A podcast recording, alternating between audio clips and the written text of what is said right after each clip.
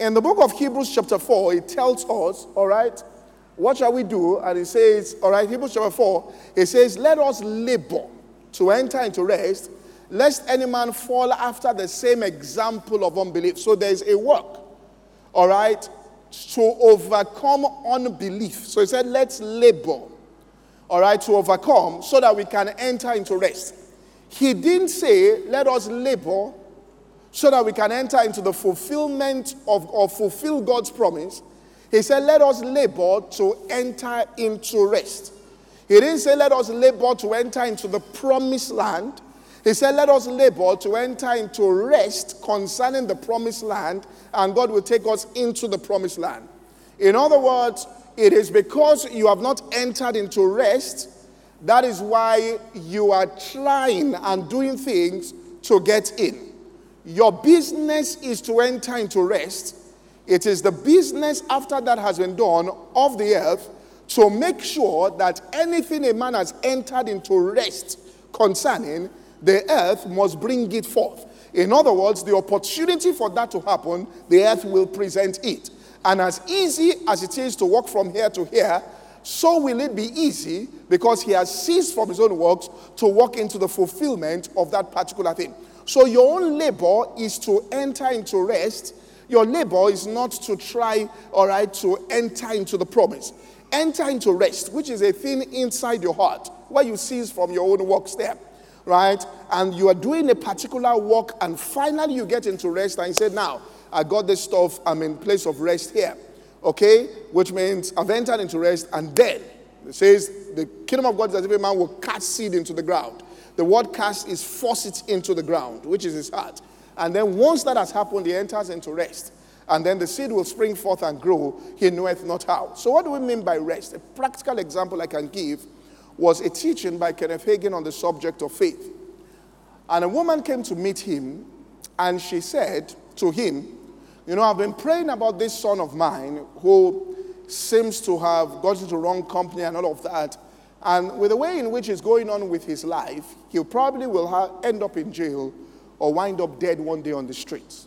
So I need you to pray with me that none of this true happens and that he comes to the Lord and lives his life for Christ. And Kenneth Hagin said, For me to join you in prayer with what you have said, it could be as good as saying, Twinkle, twinkle, little star, how I wonder what you are. Nothing is going to happen, neither will anything change. She said, Why? He said, It's because you are saying it, and you can only have what you are saying.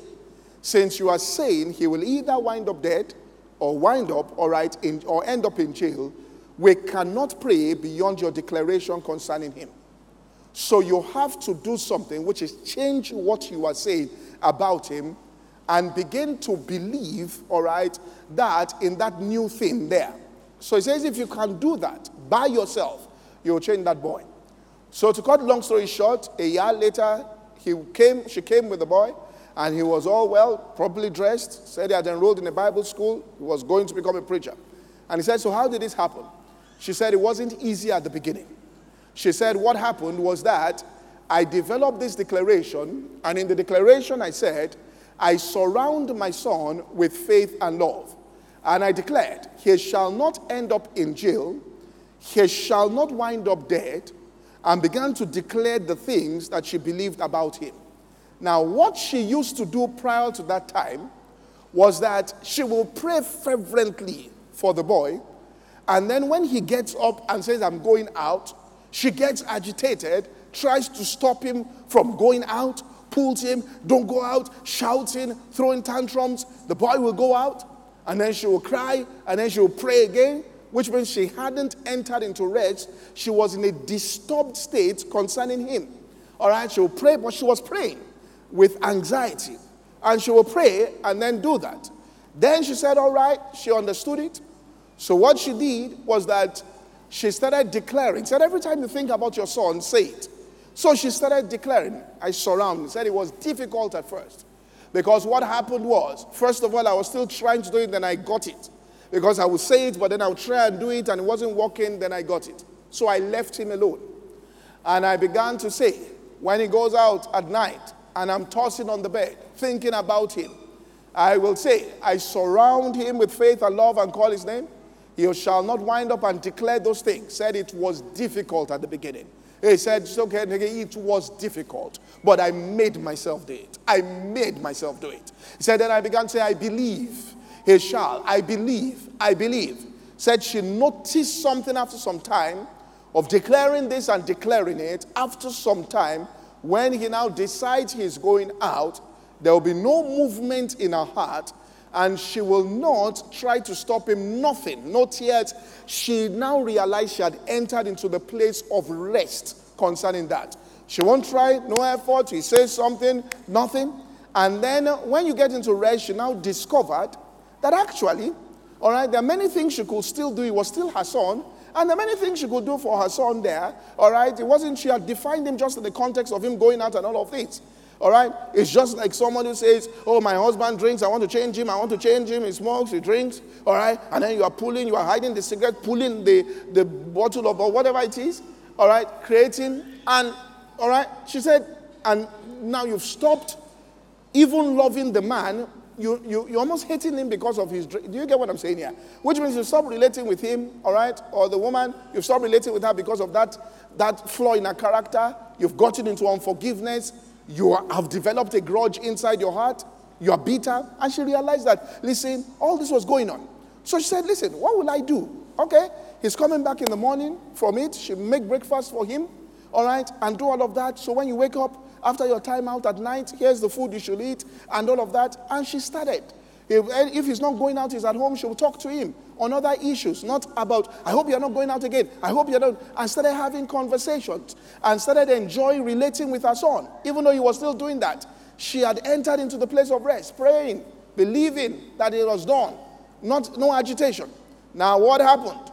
Said one morning on Sunday, he got back late, uh, early in the morning, and then woke up quickly and came to meet her and said, Mom, all right, what time is the service again? I want to go with you. She said to show that she had entered into rest, she turned to him and said, You know what? I think you'll be tired. I mean, this is the thing you have been praying about that suddenly has been answered, yet you are pushing it away from. She wasn't even conscious of it. Said, No, no, no, no, no, no, no, go and rest.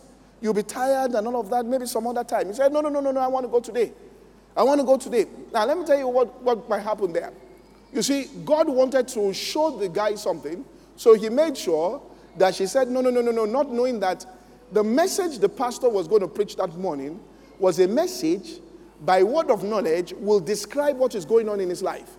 Had it been that you force him to church, follow me, and he finally follows you to church, and he sits down, and the pastor, being anointed, is preaching, describing things, all right, and you are saying, Yes, I hope you're seeing it. Yeah.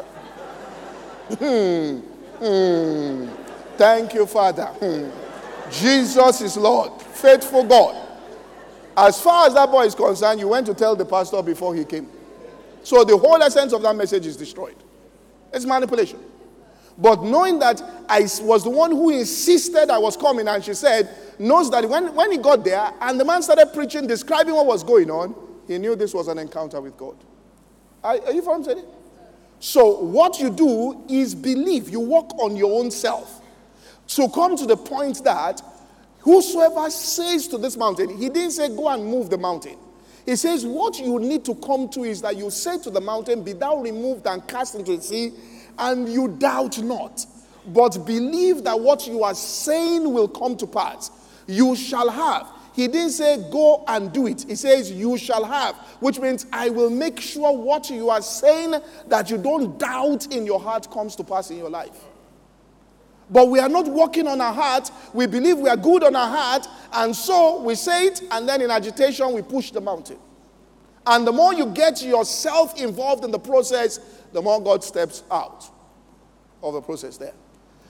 So finally, there, all right, you come to that point, there's agreement. Your mouth and your heart are in agreement. It is said, uh, it's a bold statement, but let me tell you this. There is no prayer that has been offered by the lips of a man where his heart is in perfect agreement with the confession that he is making concerning that thing that has gone undenied on the earth. Let me repeat that you said I mean, they came to Kenneth Copeland, asked Bill Winston, he said, How did you buy this mall for your church? He said, God showed me and said, That mall belongs to you. He said, But I must tell you, even when God told me that mall belongs to you, and I looked at the mall, and I looked at myself, I was in unbelief. I knew it was God's will, but I did not believe. He said, The deacon I sent to go and find out about the mall came back, and his first words were, Sir, wonderful place. That east wing will be good for us. Just he said, No, God said the whole mall. The deacon said, What did he say? Oh, mall? I, I, I thought you just meant the hall there. We should buy the mall, the mall. Another man came and said, Sir, in the whole of this area in Chicago, have you ever seen a man with this color of skin own anything here? Do you know what you're talking about? He said, So, even though he knew it was God's will, he doubted. And that he had to work on his heart to make the transition from unbelief to the place of perfected faith. So that he himself accepted that they were going to enter into that mall one day. Now, many people don't do that work of coming to the place, as the Bible says of Abraham, he was fully persuaded.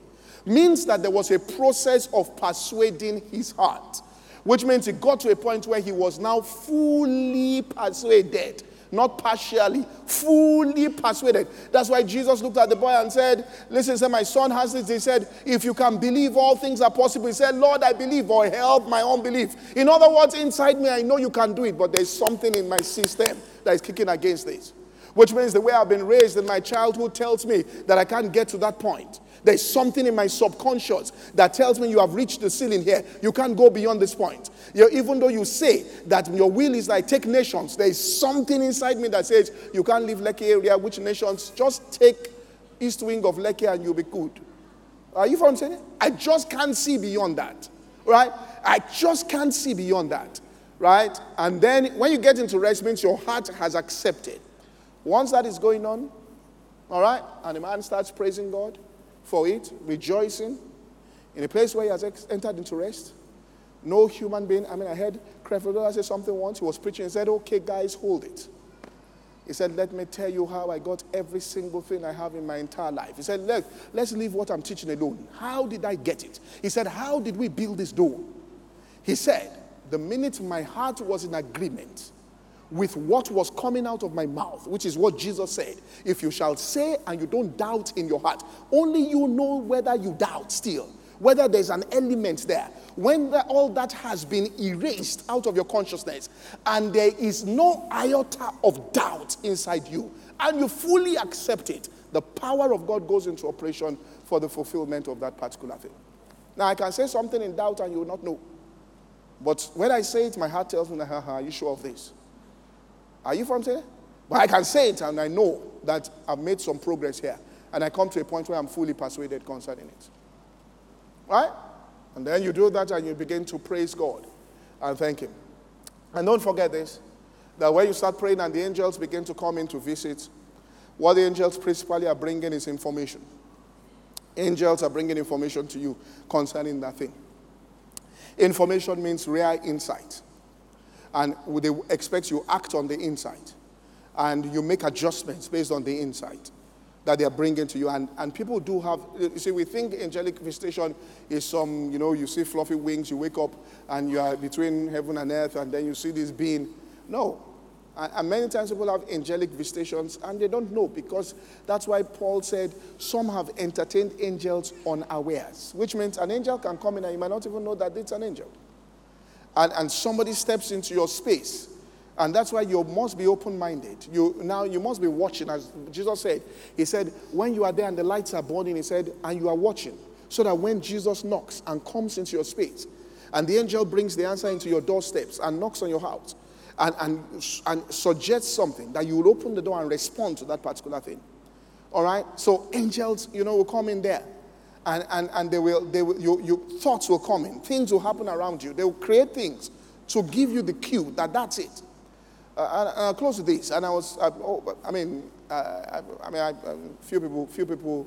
I mean, I'm a, I'm a conservative. I'm, I'm a right wing, so we're not really liked. Okay, but you know, my heroes in terms of politics are Margaret Thatcher, Ronald Reagan. We belong to that school of thought.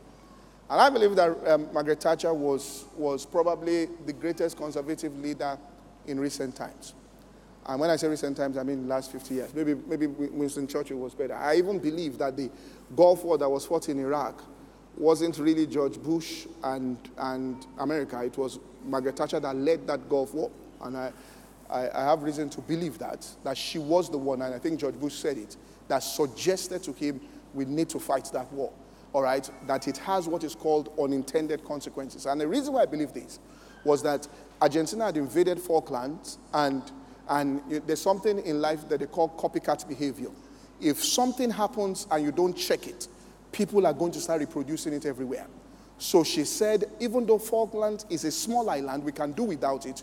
We have to get rid of those people so people don't start annexing countries all around the whole world. What is going to happen? But just be annexing islands around them, which uh, um, Saddam Hussein did. He went to annex Kuwait and said he remembers that Kuwait was part of Iraq, all right, and said, let's go in, all right. And she had fought that war. But I was watching a documentary about her life, about five hours. And, you know, when you, you, you sometimes people have opportunities for things and they just don't recognize it. And how she became prime minister actually was by chance. When you say chance, I mean complete chance. Because what happened was, around 1973, they asked her in an interview where she became the second woman to be appointed into the cabinet in Britain. All right, second woman ever to be a minister. And they said, Do you think you could be prime minister one day? She said, She looked at the person and said, not in my lifetime will a woman ever lead Britain. Not in my lifetime. Say, I understand Britain. Nobody will do it. And no woman will ever lead in the Western world. No. Said it just won't happen. All right? Subconscious said it's just not going to happen. But three years later, she was leading the Conservative Party. All right? Six years later, she won the election. And what had happened in the way she became leader of Conservative Party was just by chance. I mean, and when you listen to this, so you know that sometimes there can be movement in your life that you can just overlook what is God. And what happened was the party had decided to change its leadership. And over there is if, the, if your party is in power and you win the leadership of a party, you become prime minister. So if they change the leadership, the person becomes prime minister. Now, the guy who was there was, they saw some crisis started with miners, and, you know, they had a problem. Said, okay, let's do vote of confidence. And everybody said, oh, he's going to win, he's going to win, he's going to win. And the people who were set to take over from the man, who were ranking members of the Conservative Party, said because of their loyalty to him, they didn't want to challenge him. So Margaret Thatcher said, well, if nobody's challenging, then I'm going to challenge her, just for the sake of having a competition. And she announced, I'm running for Prime Minister of Britain. But something in her must have told her, go for this thing. And what happened was some member of parliament that did not like the Mr. Heath went to meet the chairman of the party and said, Have you considered Margaret Thatcher? And he said, Well, I said, Okay. He said, Look, she can do it. Now, just about six of them, in fact, they asked her, Who is your campaign manager? She laughed and said, I cannot reveal my strategy. She didn't have campaign manager. That was just talk. She did not have a campaign manager. All right, that's how bad it was. So they got themselves together and said, "What? How are we going to crack this thing and give her a shout, uh, a fighting chance?" So they said, "All right, all the henchmen around this guy who we know want to become prime minister but don't want to look like they're betraying him." Will tell them that in the first ballot, you see, when you go for the first ballot, if he wins, all right, over 55%, then there'll be no second ballot, he's prime minister. But if it's close, then you have a second ballot. So they said, let us just get the votes of Margaret Thatcher close so that we can get a second ballot. Then on the second ballot, they told those men, you can now come in, you may betraying him. And they saw that, yes, we can come in on the second ballot. So they instructed their supporters, go in and vote for Thatcher to get us on the second ballot. They went in to vote. Thatcher won by 11 votes. But it wasn't enough to go, so they had to go to the second ballot. Of course, the man said, I'm resigning because, I mean, they have honor in that place. If, if I lost by 11 votes, they don't want me. It's here, we will not, we will not leave. But it says they don't want me, all right? So by the time the real man who wanted to run came out, momentum was on Thatcher. She won, and she became prime minister by chance, all right? Or she became leader of the party, not prime minister. So they now wanted to go for a general election, but I was just studying it. They had to sit with her, and this is where Christians struggle. You see, between I believe and receive and the manifestation comes is a journey of repentance. Repentance means making adjustments to your approach to things. All right? So, what happens is you start making adjustments. So they went to meet her. In order to be acceptable to the people, they, told her, the way you dress is too colorful. Change it. Wear dark suits. Dress this way. She changed. All right? So someone can say, Well, I'm believing God for a husband. They tell you that the way you appear, the young man will fear. You say, What do you mean? He said, I know what. Ah. He said, Look, change it. Calm down. All right? I mean, the people I talk to, calm down. That look, the men will run away. So what do you mean? If they can't accept me the way I am, then he's not a man. Ah. Listen, it is God that looks on the inside. Man is written, looks on the outside. Okay? He's a visual being. And he doesn't know the difference. Or um, I don't mean anything, or if you are like this, or I'm just saying my own, all right? And when you wear the attachment that, as far as the man is concerned, he's earning 350,000, young man, trying to move up in his life. He checked Instagram and just stumbled on some Instagram pictures of attachments and he saw 150,000, 120,000 and assumed all attachments were 120,000. Then saw you coming and what you had, even though it's 10,000, looked like 120,000. So he calculated salary, 120 gone. He looked down, saw the shoes glittering, not, but he doesn't know. He says again, 70,000 gone. He looks up. By the time he looks at you, his salary on one dressing, he says, Oh boy, let's find somebody else. All right? So they, they say this. Well, no, no, no, I'm not a global guy. They kept telling her, the tone of your voice is too high. Reduce it. She did it. She made all the adjustments that they told her. All the adjustments they told her. I mean, Boris Johnson is going to become prime minister on Tuesday of Britain. I watched that interview with him. He said the power of communication. He asked the guy. He said, now, when you are communicating, I learned something from him. He said, you have to use words. He was saying to Britain, he said, any word that, that's why even when preachers preach and say Greek, the Greek, you could see, you, for just listening to you, know all this. He said any word that has its roots in a Latin word will not register in the consciousness of British people. So he said, listen to what Churchill said. We will not give up. Simple words. We will not surrender. We will fight. But he said, which of those words in all of that has a Latin? He said surrender. He said that word surrender is the only one they'll have difficulty with. The other words he used were plain English. So they understand the power of communication. They understand that, listen, there's a way in which you frame your language in order to get into the consciousness of people. There's a way you speak. They know that. And that's how they're doing it. Now you tell the Christian, he tells you that listen to me, the Holy Ghost, and he's just talking. He's just, he's just talking. All right? And he just said, but he's just talking, right? That's why you say, well, let me show you in the Bible. Paul himself said, except you use words easy to be understood, you are speaking into the air. Paul said it. So it's the power there. So they learned these things. And she became prime minister. Listen, she said something, and I remembered something uh, a professor said at platform. Even though we don't, in, well, don't let's confess wrongly, but in this part of the area, we don't listen to these things properly. And when she said, we've got, because um, Soviets fired a South Af- Af- Korean airline with 248 people dead. And while they were talking about in cabinet meeting, her assistant said, we need to reset our relationship with Soviet Union. She said, all right, let's go into the bunkers here. Let's go into, into a particular place where they have their strategy meetings, call a few guys in the cabinet, and get us eight professors from Oxford and Cambridge who have studied Soviet Union. Let them come and enlighten us. The professors got to the place, showed them the map of the entire leadership of Soviet Union. This is how the Soviet Union collapsed. And they said, top cadre here, they are between the ages of 76 to 82. This is what this person has disease. This is the condition of this person's body. He is going to live for four, three years. They went to the second cadre of leadership. They told them they knew the disease they had. And this is how long they will live. And they told Margaret Thatcher, they said the hidden man in the Soviet empire that people are not looking at, that will one day lead the Soviet Union, is Gorbachev. He's young. He said, develop a relationship with him and we'll swing you Soviet Union in the future. He, she wrote a letter immediately after that meeting to Gorbachev to come and visit Britain and gave him a state because they had seen ahead of time, 10 years, that this guy was going to be president, was going, was going to lead Soviet Union. So the angels want to come and give you serious insider information. All right? And they do it. Once your mind is open, various ways. You can look at ants, and you see the way an ant is climbing the staircase, and he says, That's it. Your business, climb it like that. Or your mind has to be. Angels are coming. Uh, that's what Solomon looked at. So, uh, said a little slippage, a little folding of hand. That is how your life will be as a garden that is overgrown. So they start showing you things. All right? Show you things once your mind is open and you get into those places there and powerful things begin to happen. Father, in the name of Jesus, we thank you for your word.